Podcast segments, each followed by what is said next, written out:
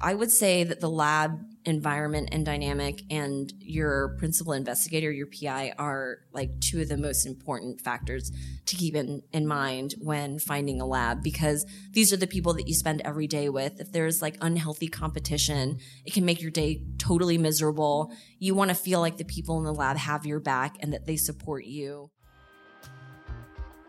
From the cubicle to the lab, the studio to the war room, climbing the corporate ladder, or joining a scrappy startup, experience a day in the life of the jobs you want. This is the Experience a Day in the Life podcast. We interview professionals, entrepreneurs, and recent grads about what a day is actually like on the job, hour by hour, or as we like to call it, their ADITL, spelled A D I T L, which stands for a day in the life. This podcast will inspire you to gain experience beyond the classroom and launch a career of your own. We're your hosts, Chris DeBow and Matt Poe. Welcome to part one in the two part Life in the Lab series. In this episode, we're going to experience a day in the life, hour by hour, of Dr. Ta Nguyen, a postdoc neuroscientist at Cornell, so you can decide if this is a career you can see yourself doing. If research and science excites you and you're curious about how the brain works, this could be the career for you. Let's get right into the day.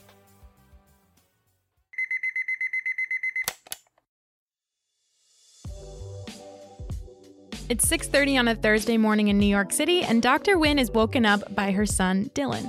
Mornings are precious for her. It's time she gets to spend with her family without any distractions. After she nurses and cuddles, she gets ready and heads out the door by 8 a.m. with her husband.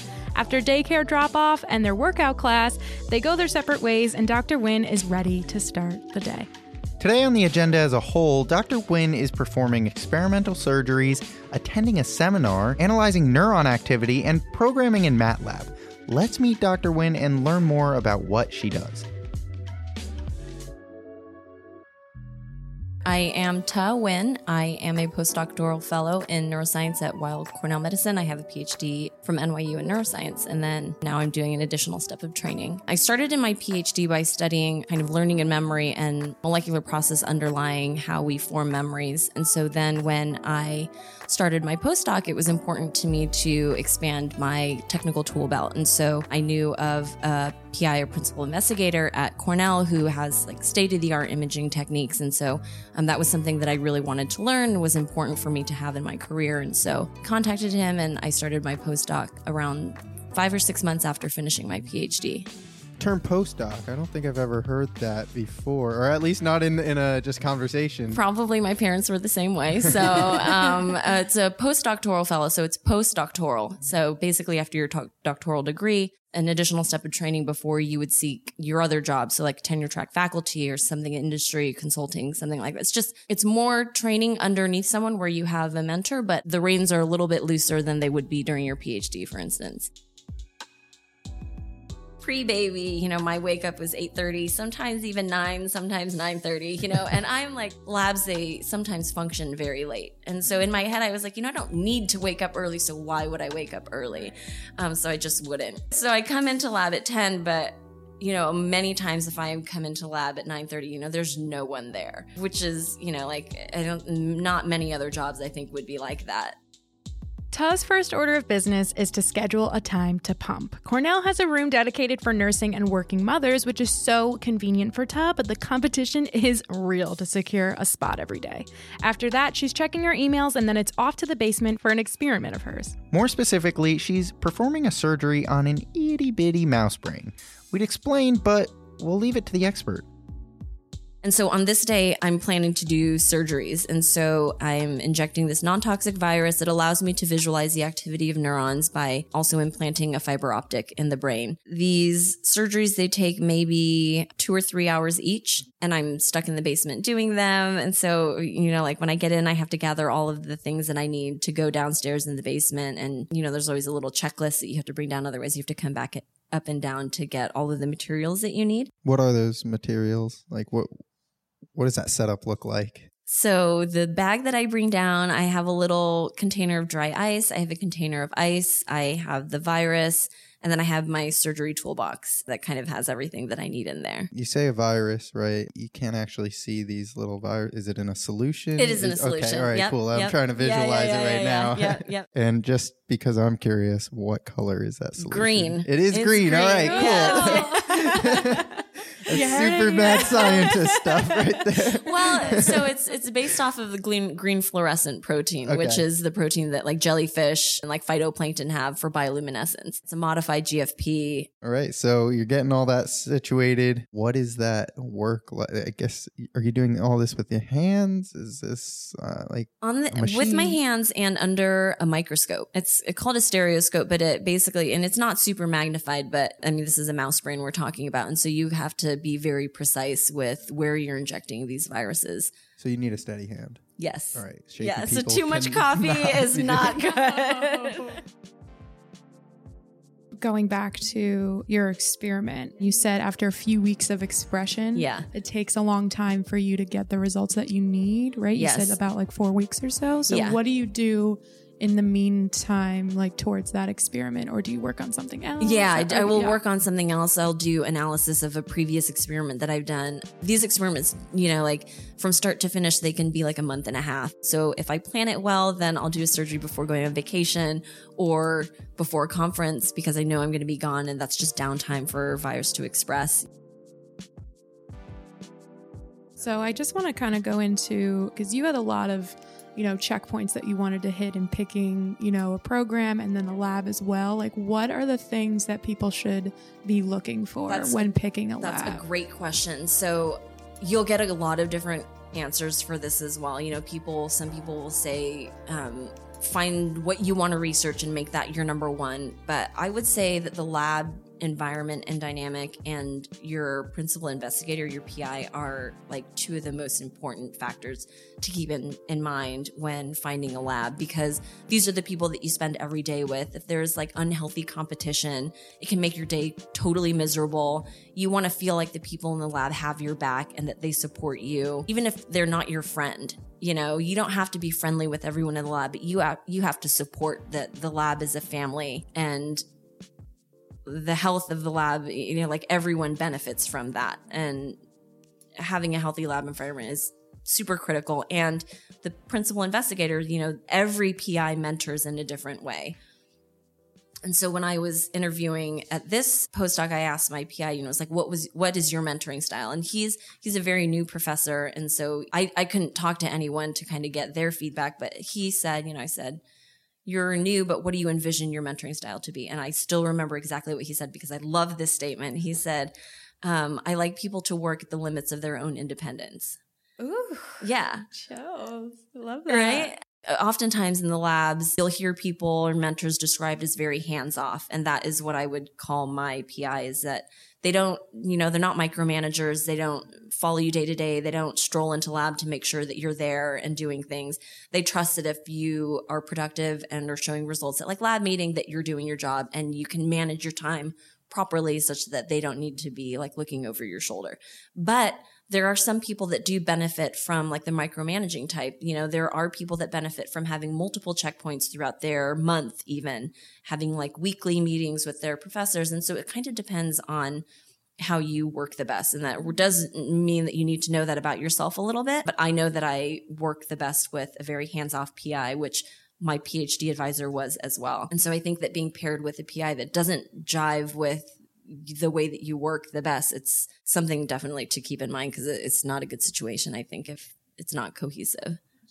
And have you ever worked in an environment where there were lab mates that were really competitive? And like, what, what do you think the reason is? Yes. One of the labs that I worked in had a lot of competition and it was very divisive. People wouldn't help each other. There was a lot of back talking and it, it just, it, it doesn't feel good. And I will also say that it's hard to be on either side of like a division of a lab, you know, even if these are people that you really support, you know, like having these feelings day to day, it's not healthy to be around, you know? And so I think just like staying above it in general is the way to try and be. It's sometimes unavoidable.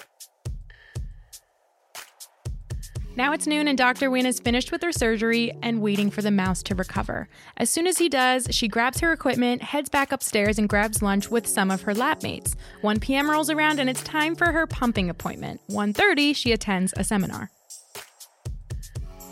the lab that I'm in with a couple of other labs at Cornell, we have the Sackler Seminar Series. And so every Thursday during the school year, we'll give presentations from the labs. We sometimes invite outside speakers to talk about relevant work. And because these are other labs that we're also very friendly with, it's really nice to get feedback from those labs on ongoing research. So it's kind of like a bigger lab meeting where you can get the input of other graduate students, postdocs, professors, and it's really nice to get like outside eyes, especially because the whole process of research is eventually to submit your work to a peer reviewed publication. Like other people are going to see it anyway, and they're going to judge your work and excuse me so it's nice to get that feedback beforehand so there's like a schedule um, and different labs have different people present and so there's today there's an, another postdoc from another lab that's giving her work and she's doing awesome things and was a really great example of just everyone kind of talking about the work together in like a really friendly environment. So now it's time for coffee. Now it's time for coffee. No more mouse, mice. no more mice. No more mice. Um, yeah. Now I get to have coffee. I get an iced double tall white mocha. Okay. Okay. Nice. To rattle that off, you know. sometimes with whip, sometimes Did I spell without your whip. name right? I give my my Starbucks name is Megan.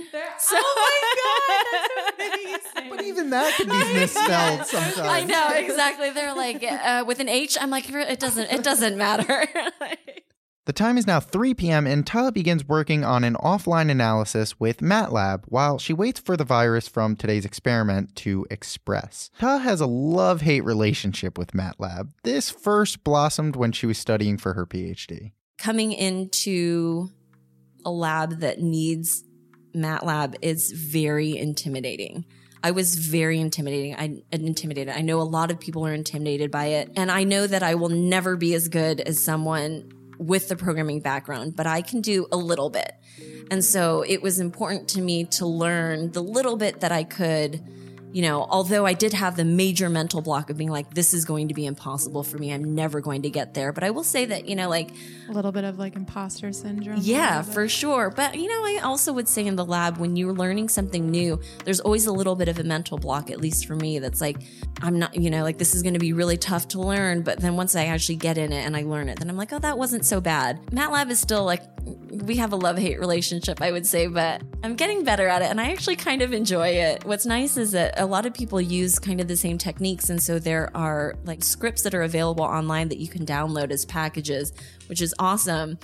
And, but then you have to apply them to your own work. And sometimes they don't work, right? So I remember one day I have two people that I work with that are very good with computers. And I found something that didn't work with my code and I didn't, that didn't work with the videos. And I ended up having to email the person who made the code. And he was like, Oh yeah, I'll, I'll go ahead and change this. And my two friends were like, you found a bug in the code. And I was like, what? And they were like, yeah, you found a bug. And I was like, no, I just, I found something that doesn't work with my video. And they're like, they're like, yeah, that's a bug. And I was like, oh, okay. So, and the video is what you're taking when you inject the non-toxic virus. So that's right? what I take after the virus is done Oh, and it's being expressed. Okay, yeah. cool. So Great. that's like when the mouse is behaving and all the um, Gotcha. neurons are Oh, firing. nice. Yeah. So, so I'm- that cool. Exactly. I'm trying to analyze those videos. Yeah. So that whole day, I, anyone that I knew that was in engineering, I was like, Hey, I found a bug in my code today. And I still, I still don't really know what that means, but How did you tackle first learning it? I mean, did you come out of that? Doesn't seem like you came out of that class with a like ground comprehension. no, of it, de- definitely not. I didn't, I still, I know, I know like buzzwords and that's it. So I, Rob, he's one of the MD PhD students in the lab. He's like, he's one of the people that I mentioned that's very good. He, um, has a programming background also, and he went to Cornell for undergrad and he's amazing and probably has like the most patience in the world you could possibly imagine because he helps everybody in the lab that doesn't have programming experience and that I can't imagine how hard that must be for him. Um, but I'm being one of those people, but I'm lucky that I sit right behind him. Oh, So I can pester him.